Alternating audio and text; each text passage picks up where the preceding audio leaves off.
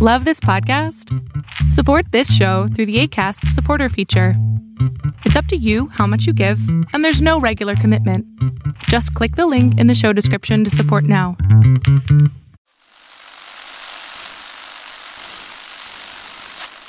Nine, twelve, ten, twenty-eight, two, twenty-three. This is Deep State Radio, coming to you direct from our super secret studio in the third sub basement of the Ministry of Snark in Washington, D.C., and from other undisclosed locations across America and around the world. Hi, this is David Rothkopf. Welcome to another episode of Deep State Radio. Joining us from our tiny padded room deep beneath the Ministry of Snark in Washington, D.C., we have managing editor of the Lawfare blog, Susan Hennessy.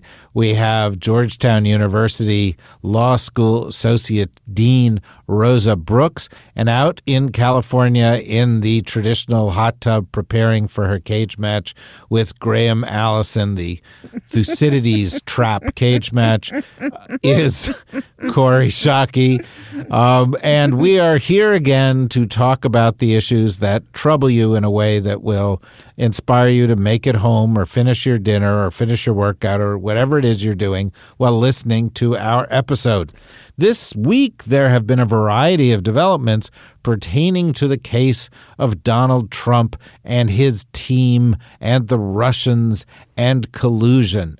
Um, and I thought it would be a good point because we haven't talked about this in some depth to go into it in a little bit more depth. And part of the reason I thought it would be good is that here is Susan Hennessy, former attorney for the NSA, the managing editor of the coolest blog, literally the uh, right now if you're a nerd and you are not following the lawfare blog you're not really a nerd you're a loser all deep state members read the lawfare blog regularly they know about ben wittes's you know tiny cannon mm-hmm, mm-hmm. Uh, now right. famous tiny cannon his now famous tiny That, cannon that sounds very Um, insulting. It's he's proud of his tiny ben wittes is proud I of his tiny. I was here tiny cannon congratulating myself on my restraint for not adding that element to our conversation. Well, this just shows I'm- that, that Sus- I haven't read Lawfare in the as recently as I should, but I I will now. this I is will. all constrained to twitter so you Oh, aren't thank God. Okay. it's all I like constrained to keep Twitter. things I- very highbrow I- I on think our that's- pages. I think that's the, best. Uh, Yeah. You know, the Yeah, fun and pages, games but I- occurs on Twitter. on your rational security blo- uh, podcast, which is a great podcast, also, do you make jokes about Ben's tiny cannon? We, you know, we like to keep it out of the gutter. It's not like this deep state, you know. Well, that's uh, why they call us we're a in a deep state, bunker. 'cause we are exactly. way Um, down in we the make nothing Not to but speak of the you silo. know, references Rosa, to that was a classical very subtle escalation. Here we are. That's kind of our niche. Our niche is, you know, the foreign policy podcast that's deepest in the gutter. Deep, uh, that is our niche. That's why you're listening, folks. But let's let's elevate this a bit. We've got classy Susan Hennessy, now proud owner of a lemur here. Um, something I'm sure she's always dreamed of. Um, let's talk about the recent developments pertaining to Don Jr., who I saw uh, equated on Twitter to the Fredo of the Trump crime family. Um, Okay, I uh, object to that characterization because I think the two sons together are most properly uh, assaulted on. Uh, verbally assaulted on Twitter as Saddam Hussein's sons. Hussein. He's the Uday, really. Oh, oh. Ooh. Oh, nice. Yeah. So he's the Uday. Is that the idea? Yeah. yes. Yeah. Okay. Well, okay. So Uday Trump, tell us what you think about all these recent developments. So,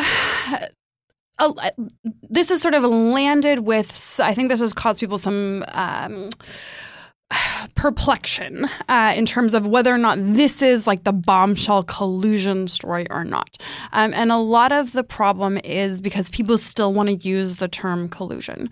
Um, so the legal definition of collusion is something very, very narrow. It's um, it only applies to antitrust law. Basically, it's like price fixing. And doesn't really have anything to do with what we're talking about here.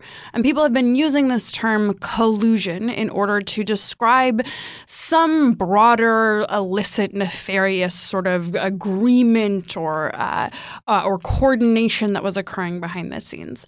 So.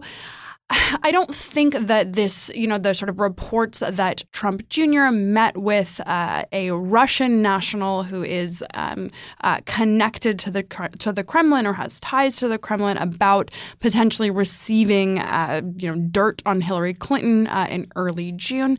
I don't know that that there are facts there that you can sort of point to and say that's a crime. Maybe kind of if you're getting into the nitty gritty of campaign finance law. Um, but what this really does show is is it it, does two things. Um, one is it shows just the overall willingness on the part of the Trump campaign to accept, uh, you know, information from a hostile foreign adversary if they thought it benefited them, and that has all kinds of other ramifications about what occurred over the course of the campaign in general, why they thought this was appropriate, and, and paired with sort of the the things that occurred in plain sight, really raises some very very serious questions.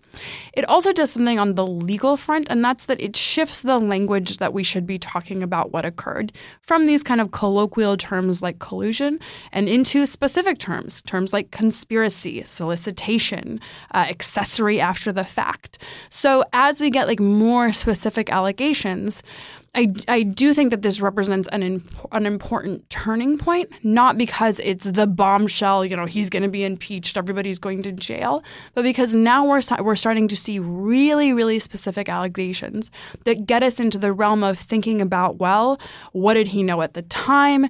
Do you have the mens rea for for specific criminal elements? And and I do think that's a really really important uh, evolution. And I think whenever we look back on wherever this investigation ends this moment, both this and the Wall Street Journal's report um, regarding Peter Smith, a GOP sort of activist opposition researcher who sought help from a British intelligence, a former British intelligence uh, officer, in essentially buying uh, Hillary Clinton's hacked emails or purported hacked emails from Russians.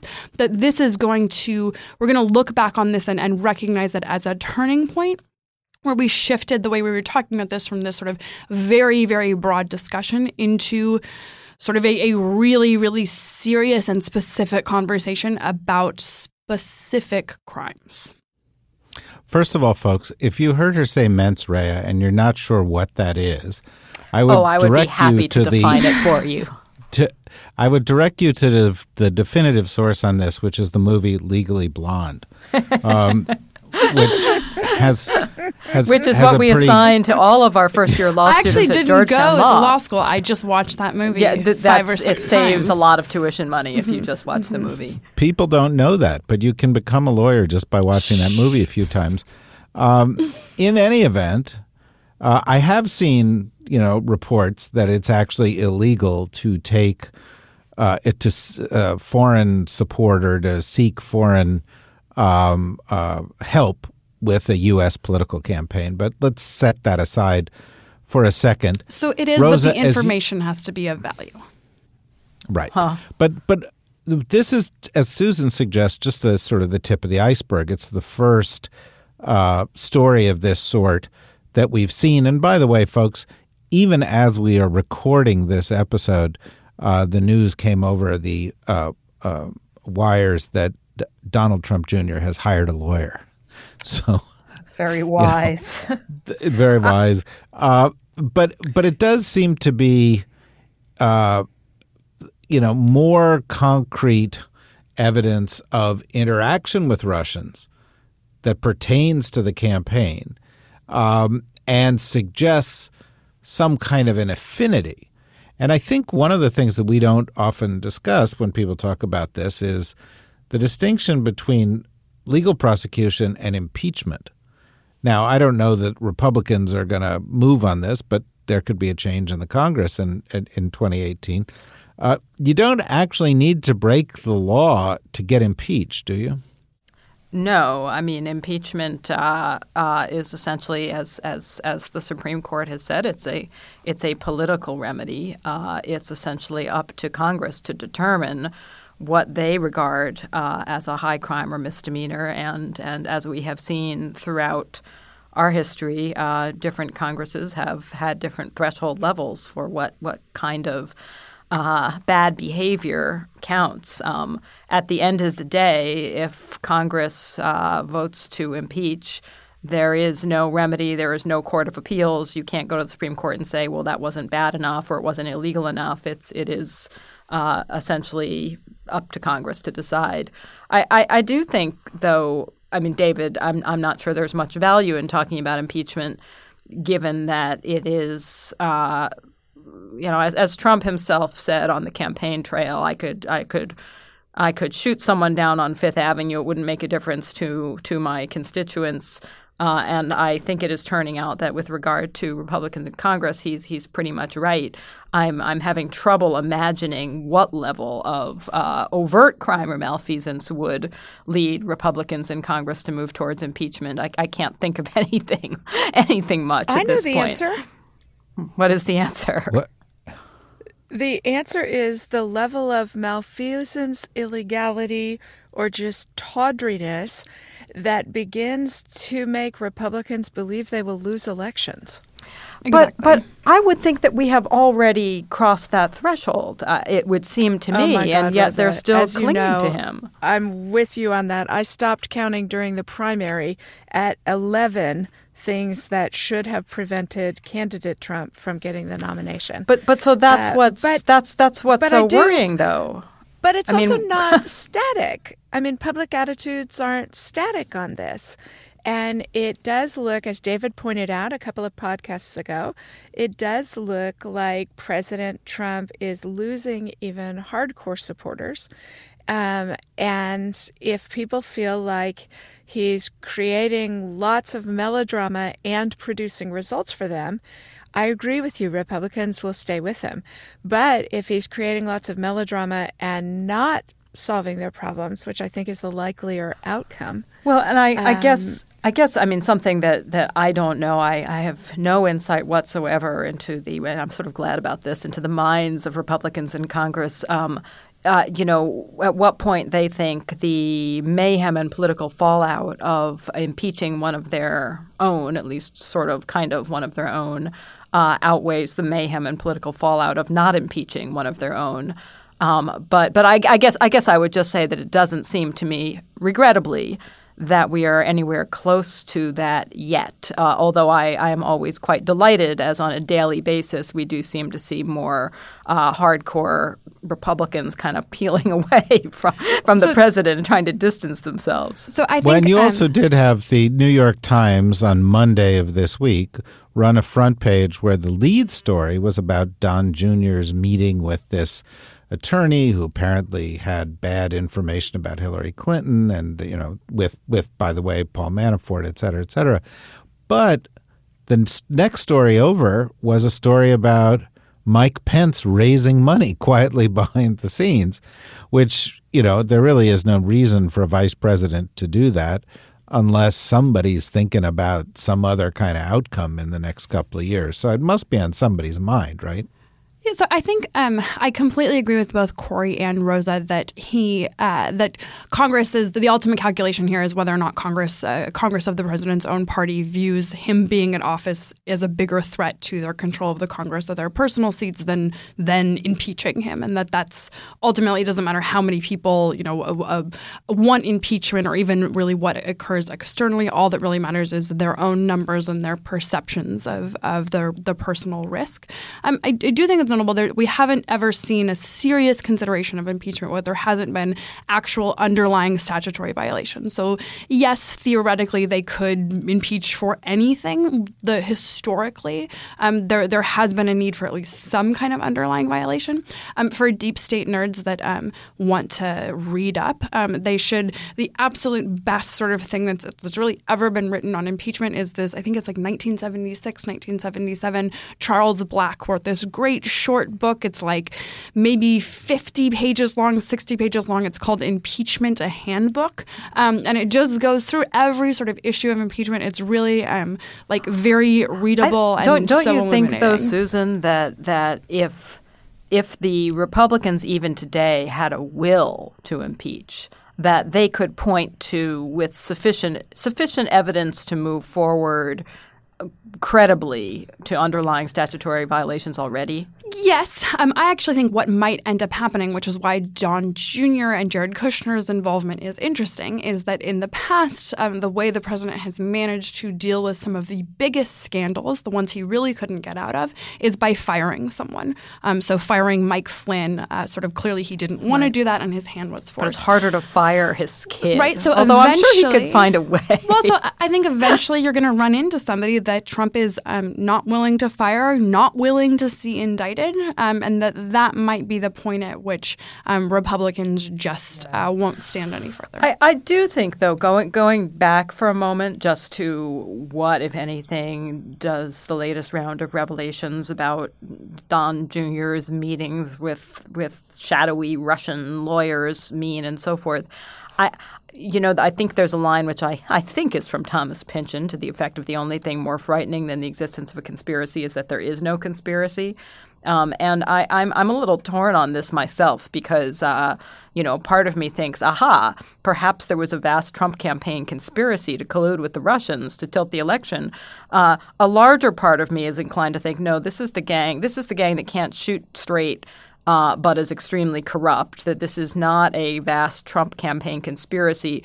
This is just further evidence that the Trump inner circle, including family members of Trump, are so clueless and so blinded by dollar signs or or uh, or the foreign equivalents thereof uh, that they didn't even occur to them that there was anything problematic about meeting with Russians and they would have happily met with anybody who offered them dirt on Hillary Clinton and or anybody who offered them lucrative business deals you know because they don't care that it's not a conspiracy to help Russia specifically because they don't know anything about Russia other than if there are dollar signs attached to it I think Rose is Well, exactly right. I I Wow. have deep and profound doubts that President Trump or anyone around him either has the um, either has the intelligence or the self discipline to be to run a vast web of criminal conspiracy. I am in fact once again grieving that Elmore Leonard is dead because that great crime writer who whose criminals always get caught up who always think they're geniuses and get caught up because they're idiots would would be relishing this plot line. Yeah, well, you got to see the pictures on the internet. Go look them up of the guy who brokered the meeting, who looks like you know he was played. like a thought. it's like from central he looks casting. he, he looks like he was played by sort of Danny DeVito's sort of you know not so attractive cousin. right thug And then As opposed to you know famously attractive Danny DeVito. exactly, but it's got you know and it all circles around this kind of uh, uh, uh, Miss Universe connection that led to it, and one of the characters in it is a sort of second-rate Russian singer, and then his father is a corrupt Paul, and you know one of the beautiful touches that I'm even getting off the internet as as as we're going along here is that the lawyer that Don Jr. has hired is a graduate of the Juilliard School and is the bass trombonist of the Park Avenue Chamber Symphony. Which it's like See, Elmore Leonard would love that. That, that's So that's it- very high culture. I'm I'm impressed. I didn't know that's- the Trump but family I was just went for that's high just culture. what I was thinking.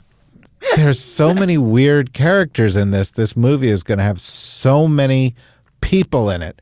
Now, Susan, what I'd like you to do is play to the fantasies of the deep state radio nerds that are out there. Based on what we've seen so far, we have Mueller out there. He's doing investigating. We have the Don meetings. We have the, Don Jr. meetings. We've got the Mike Flynn meetings. Uh, we have the pattern of obstruction of justice um, with regard to firing Sally Yates and firing Preet Bharara and firing um, uh, uh, uh, uh, Jim Comey. I'm, I'm, Jim Comey, exactly. um, That guy. Thank you. That guy, and and so on. You know, we we sort of see this how does this unfold? Just you know, you, you're sitting at home, you're making yourself a sandwich, you're playing with your pet lemur, and you think, I wonder how this is going to go over the next few months. Like right, How's like it- so just what- it's all going to be fine. He's going to get impeached. We're we're going to emerge from this with like a strong unitary executive, um, and everything will be okay. Um, right, unless you're unless you're a gay person who wants a wedding cake, because President Pence isn't going to let that happen. That's true. But, so I hate to elbow in on Rosa's title of, you know, uh, wearing the the crown of thorns of the apocalypse, but I can imagine an even worse outcome that has been so far stated, and that is. Um, that is President Trump getting impeached all of us getting an avalanche of tawdriness and criminality raining down on our heads, and then having the Congress not convict him or not remove him from office. Right. So, um, Kori, for, for the non legal nerds of the deep state community, um, the House votes to impeach, but then the Senate has to vote in order to convict him. Um, and even no matter what your electoral maps, how rosy and optimistic it looks like, um, you will not have, you, you need Republicans to decide to convict him, to remove him from office. I, I I think that's plausible. I don't know that that's the worst case scenario. I mean, look, we're we're in crazy times. Let's talk about a worst case scenario where he gets impeached and removed from office and doesn't recognize the decision to remove him from Won't office, leave. or he doesn't recognize And the future presidents Supreme for Court generations to come have to hold their meetings in the Oval Office with Trump still sitting there. yeah, that's it's sulking. it's, Well it's, played, it's like Rosa. It's like in the movie Psycho. But anyway, keep Look, I, going. know, I think I think what's going to end up happening is he is going to leave the American presidency so denuded, so weak, and we see this already in in this in the uh, judicial decisions regarding the travel ban. Really, where where the courts are just not willing to be deferential, even on national security matters. Um, you know, we, we see the courts really, really struggling like with this. You know, this morning, um, President Trump tweeted that uh, James Comey leaked classified information so illegal. Um, you know, that is libel. Um, if anybody else says it, but we have this thing called Fitzgerald immunity, where the president, uh, you know, is is immune.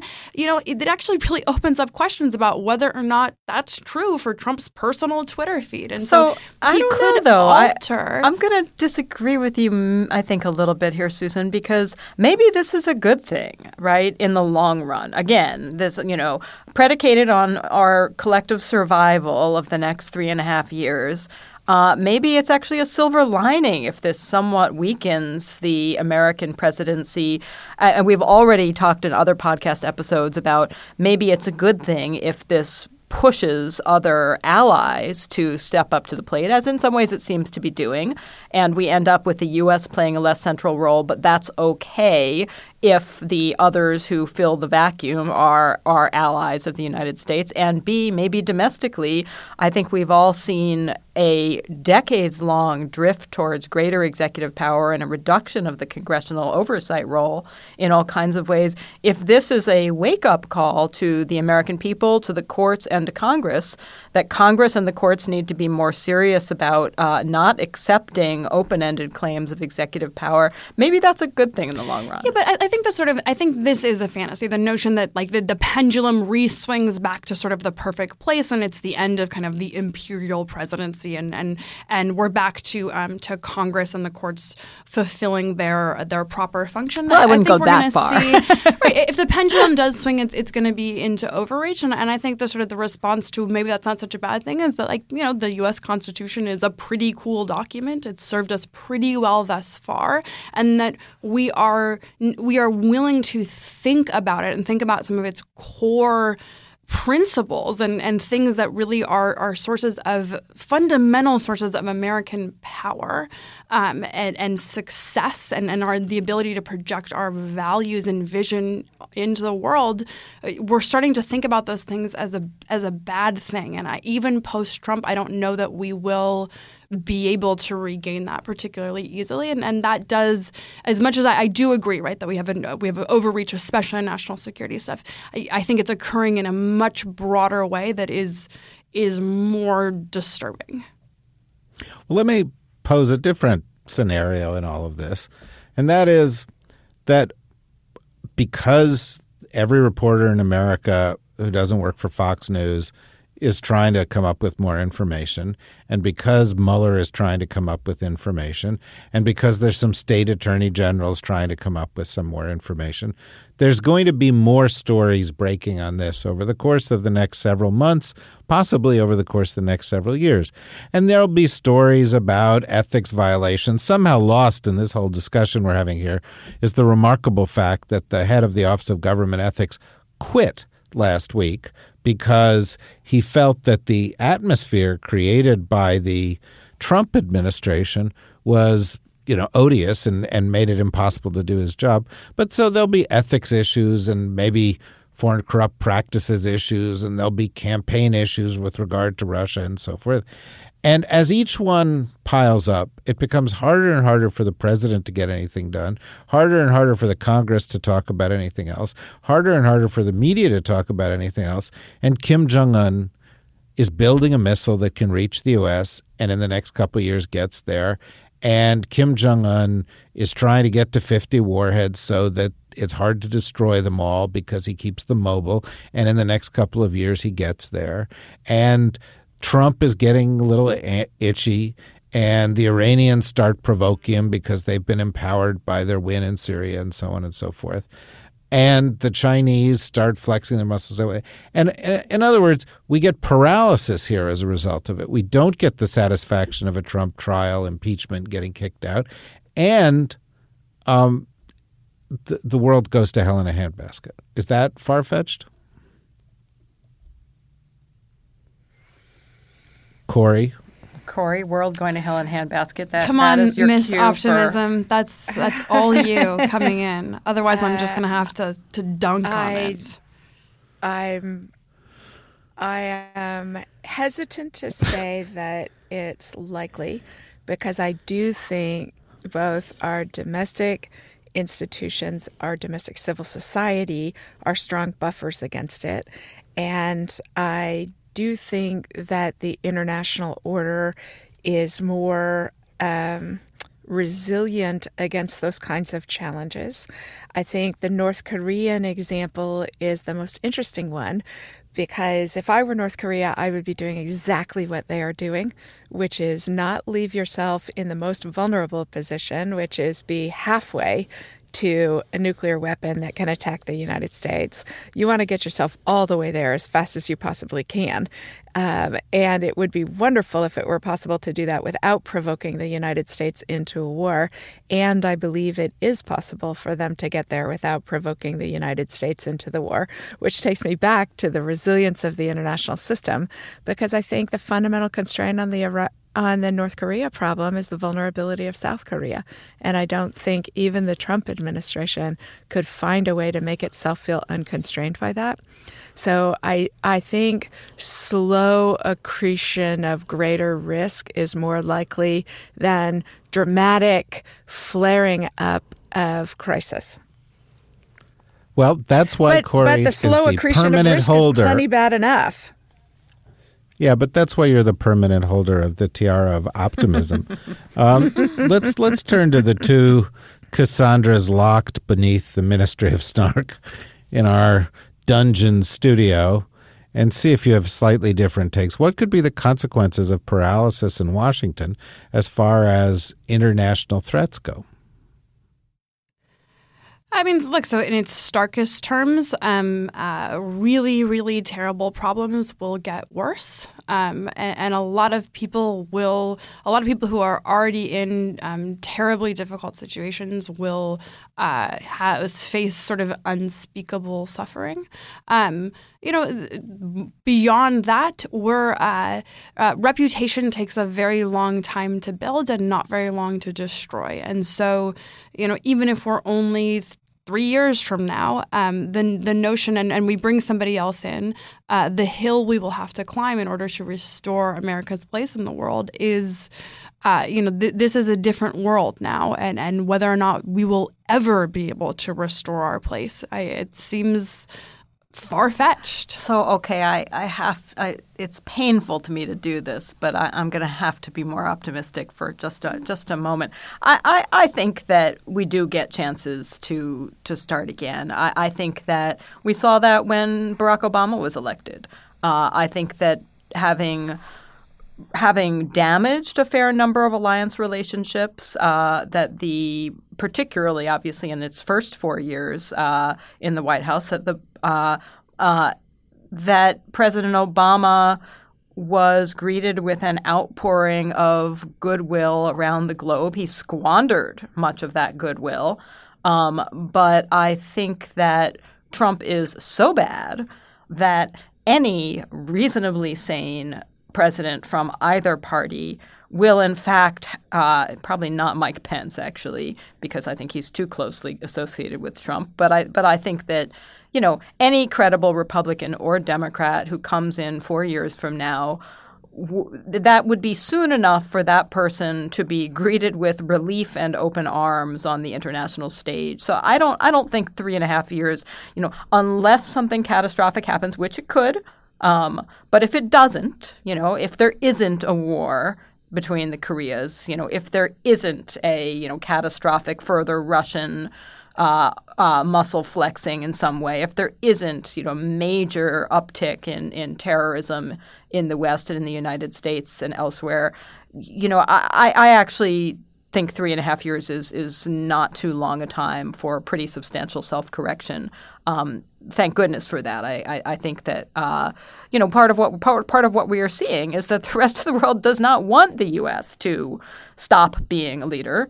Um, and I think that we we will probably get another chance if we don't completely screw screw the pooch in the meantime. I feel like that's well, a you big know, if. first yeah, and by the way, I find it distasteful for the owner of Rosa Brooks's dog. Oh to use the God, I didn't say pooch. that. oh, David, Don't! that's a metaphor. Yeah, yeah, okay. You tell your dog that, but in any event, Oh, my dog, my Um, dog will not be listening to this. this trash. Oh, really? well, you know, I, I was trying to comfort a group of people over the weekend who were depressed by the fact that everybody else seems to be taking over for the U.S. and the U.S. seems to be retreating. And I said, look, you know, there's a lot of evidence that shows that countries can fall from power and regain it, all of which has happened, you know, in the past week. Because, you know, you look at the G20 meeting or the G19 plus one meeting, and Germany stepped up to lead, France stepped up to lead, Japan stepped up to lead, uh, Russia stepped up to lead, and China stepped up to lead. Well, Germany was destroyed in the Second World War, as was Japan, and here we are 70 years later. They're doing fine. They're getting more and more power all the time. France wasn't really a major player in the world since the 18th century. They're recovering. Um, uh, Russia, of course, lost the Cold War only 25 years ago, and here they are gaining an influence. And China, which was the number one economy in the world um, until 1835, um, is you know within a few years of becoming the number one economy in the world again. So even if you take the worst of those cases, that of China, uh, if we wait 180 years, we've got a shot at it. That feels good, right? Yeah. Do I get the tiara That of is- optimism? that is but the blink of an eye. You do, David. You get the tiara of optimism. Yeah, I always wanted that. Although maybe I'll stick with my sandwich. But the the the the the the point of all this, though, I I think the serious point is how much damage can be done to U.S. leadership if Trump serves out his term. Oh, infinite damage can be done. Um, Yes. I'm just going with probabilistic how much damage will be done, and and thinking that we still have a, a decent shot at at uh, damage that can be repaired. Well, well, give give, So give me I some realized- likely cases. Give some examples of how permanent, difficult to reverse damage could be done. you don't want to get me started. Can we go back to Undercutting- global nuclear war?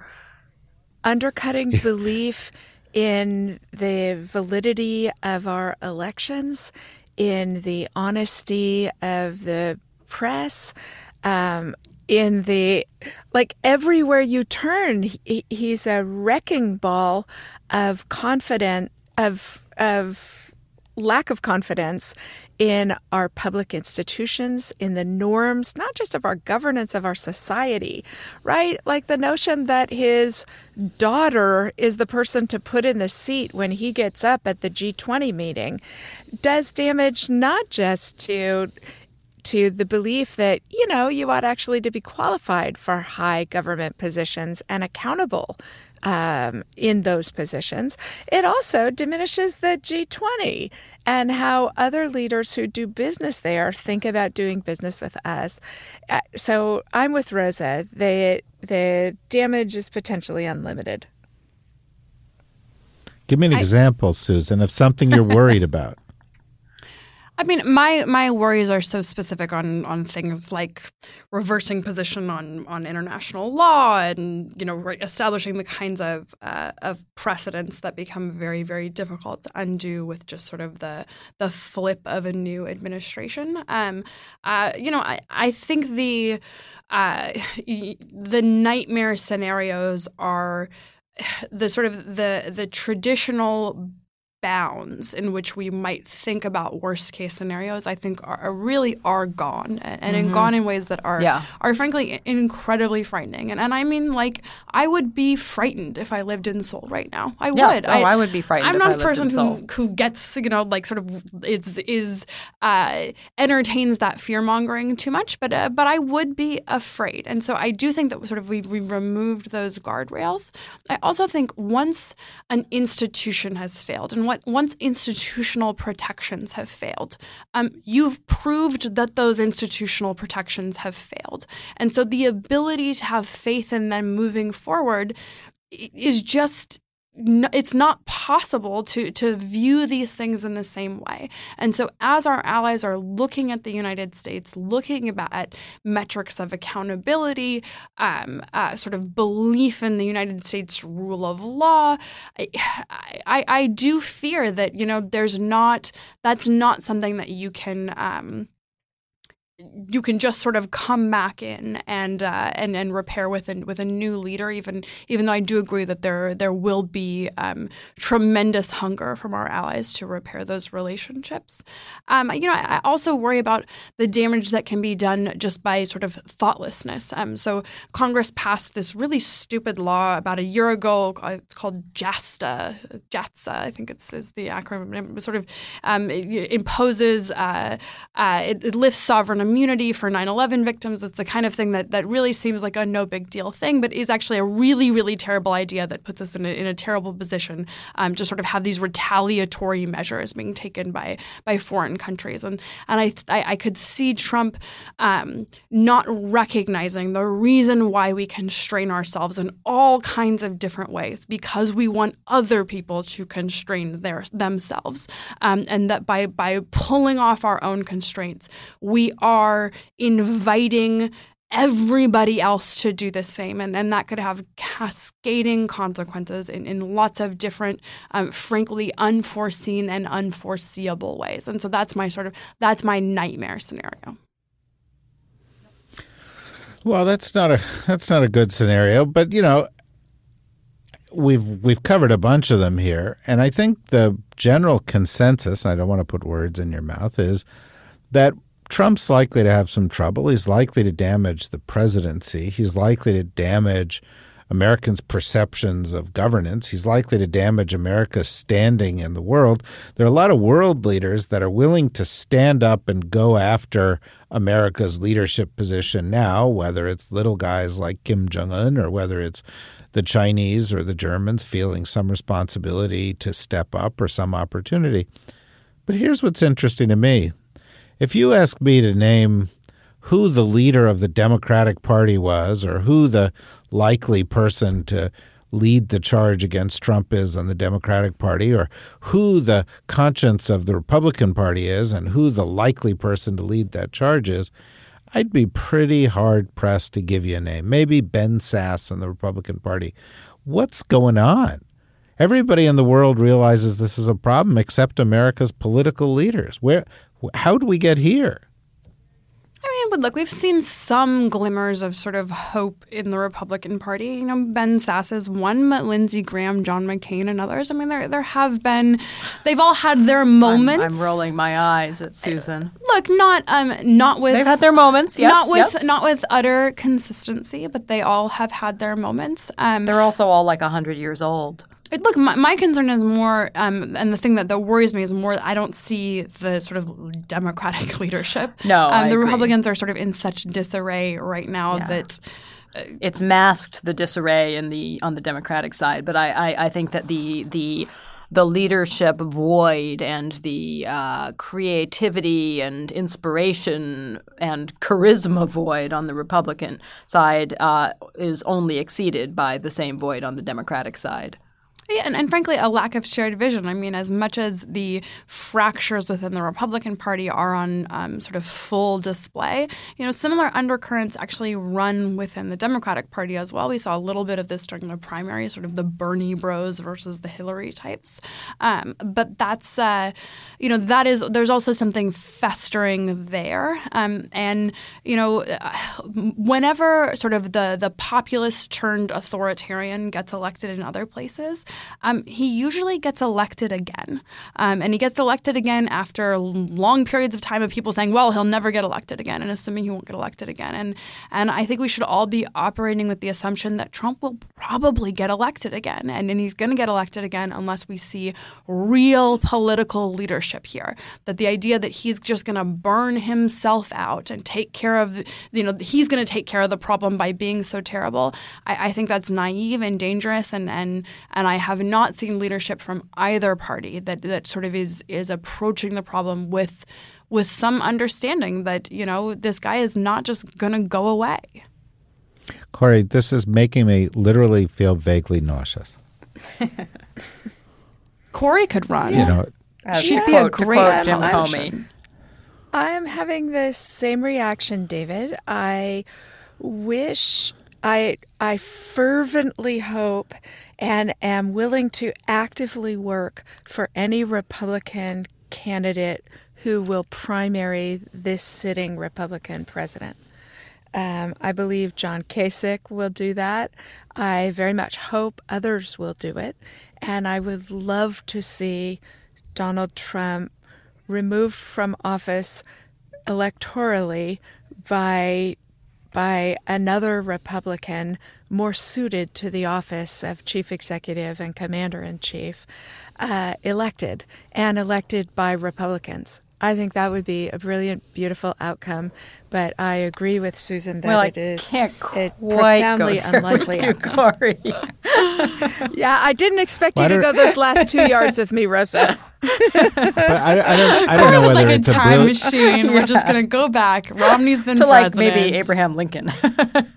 Yeah, but, well, but look, I mean, I think I don't know. Does that miss? Maybe when you disagree with me, it sounds like you agree. On the Republican side, you might say Kasich or you might say Ben Sasse. Um, I mean, John McCain and Lindsey Graham are not going to be the next candidate for president, but but those guys might be. There's there's some little life there. On the Democratic side, it's it's it's like a bunch of has-beens and a bunch of never will be's debating, you know, the the the, the future, and and and no real sort of stirring of hope. And Well, and I- this, I don't you know, if we know should yet. be the It moment. is- it is still early, and I, I'm remembering back. Remember in the 1992 presidential campaign, the Democratic field, which included, of course, Bill Clinton, uh, was wasn't referred to at the time as the Seven Dwarves uh, because none of them had any national profile or was taken particularly seriously. Um, you know, and Bill Clinton, whatever one might say about him, and there are plenty of negative things to say about Bill Clinton eventually emerged as a, surprisingly charismatic candidate, right? And he remains weirdly popular even today um, and getting more popular all the time. But that, of course, is just in reaction to Donald Trump. So, so I, I, I'm not yet willing to say that just because there are no obvious uh, choices that we won't see people emerging. I mean, I do think that we see some, you know, interesting jockeying among some of the younger Republicans in, in the Senate and the House. Uh, you know, people like uh, Cory Booker and Chris Murphy and. Um, you know, we'll see what comes out of that. It may be nothing, but but but while I while I am absolutely in agreement that the uh, Democratic side is is looking pretty dismal right at this moment. I, I haven't completely given up on the possibility that that's going to change in the next couple of years.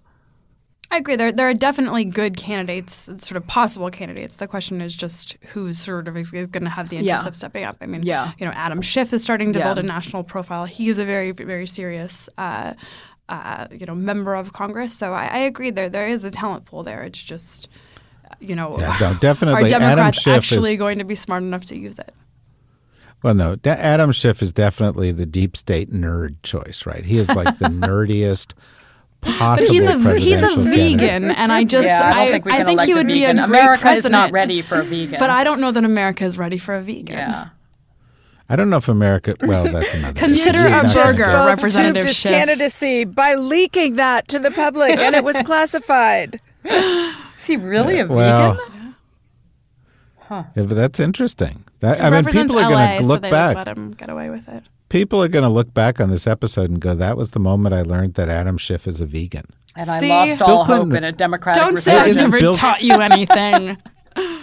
Isn't Bill Clinton now a vegetarian? I, I well, Is Cory think he- Booker a vegetarian? Cory Booker might also be a vegetarian. Oh These guys have got to work on this. this is the problem. This Yeah. is why. this is this is Eat a really. I burger. am have not. A, have a piece of raw Despite steak. my heritage, I'm telling you right now, I will not vote for a president who does not eat bacon. I'm just sorry, I'm not. um, you know, Wait, but vegans can eat bacon, right? Vegan, of course they can eat bacon. Everyone can eat bacon. I mean, if Yeah, Jews and Muslims can eat bacon, I don't see why vegans can't eat bacon. Don't be pork ridiculous. is a vegetable. pork is a vegetable. Yeah. Well, turkey bacon, at least turkey bacon. Okay. Turkey You know, bacon willing is to yucky make- and does not count. No, I'm willing to make an exception for people with religious problems with the other kind of bacon, but you got to eat some kind of bacon, and that's a meat. The vegetarian bacon does not count. That is like like the inside of a sneaker. It's disgusting. It's not. It's not acceptable. And uh, you know, and deep state radio nerds, if you're listening and you want to make a defense of vegetarian bacon, just stop listening to us. We don't want you. Okay. My children won't eat bacon for aesthetic reasons because they think pigs are sort of adorable and pink and fluffy and feminine somehow. They got this idea beat that from out of movies. them. Yeah. Well, then there's Charlotte's Web. I'm sure you've read Yeah. them, Charlotte's Web, and then No, Charlotte no, writes no. some It's pig. the Muppet Show she's talking about. Army. Well, that is it. wow, wow. We haven't really gotten into the impressions part of this deep state radio, but but but folks, tune in in the future. Tune in in the fu- yeah, that's true. We have had that. Tune in in the future. We will do, and it's it's incredible. Uh, Susan Hennessey does a Sia impression that is just fantastic. It's spot Um, on. And it's spot on. And when you hear Kori Schake's Rob Kardashian impression going after Blac Chyna in that way, fan, Kori has Kori's no like- idea what you're talking about right now. I don't She have any idea no what you're talking idea. about either, She's David. like, is that a singer? Out of really loyalty to don't. Kori, I have no idea what you're talking about. David, I get it. I'm. I'm with you. I Yeah, get you guys are Yeah, so no, wait, I wait, know wait. you are. Wasn't you- he the Commerce Secretary in Millard Fillmore's administration? right. yes, he I was. can't and do Black that China. Yeah, no, he was. Rob Kardashian was the Commerce Secretary, in Blac Chyna. It was a whole scandal. But anyway, uh, if you want to write in and talk about the Fillmore administration's Blac Chyna scandal, go for it. I want. I want to see how that turns out. Um, anyway, that's just the kind of thing we leave you with each week here at Deep State Radio. We hope you will be back next week for another exciting episode of Deep State Radio. I'd like to thank Kori Schake out there in sunny California uh, and in the Deep State Radio dungeon beneath the Ministry of Snark. Uh, Rosa Brooks, who has already tweeted out a defense for her comment about Hell yeah. screwing the pooch, um, which I'm really, I'm really super impressed that in the middle of the episode she's tweeting stuff. Uh, Hey, and what of else am I going to do during these, she has during her these research long, slow textbooks here as moments? well. And of course, the owner of Susan Hennessey's Lemur, Susan Hennessey of Lawfare Blog and Rational Security Podcast. Listen to one, read the other. You figure out which is which. We've enjoyed having you here. Please join us again soon. Deep State Radio is a production of the Deep State Radio Network, a division of TRG Interactive Media. Our podcast today was produced in cooperation with Goat Rodeo Productions and was supervised by Ian Enright. Join us again for another episode of Deep State Radio. If you don't, we know where to find you.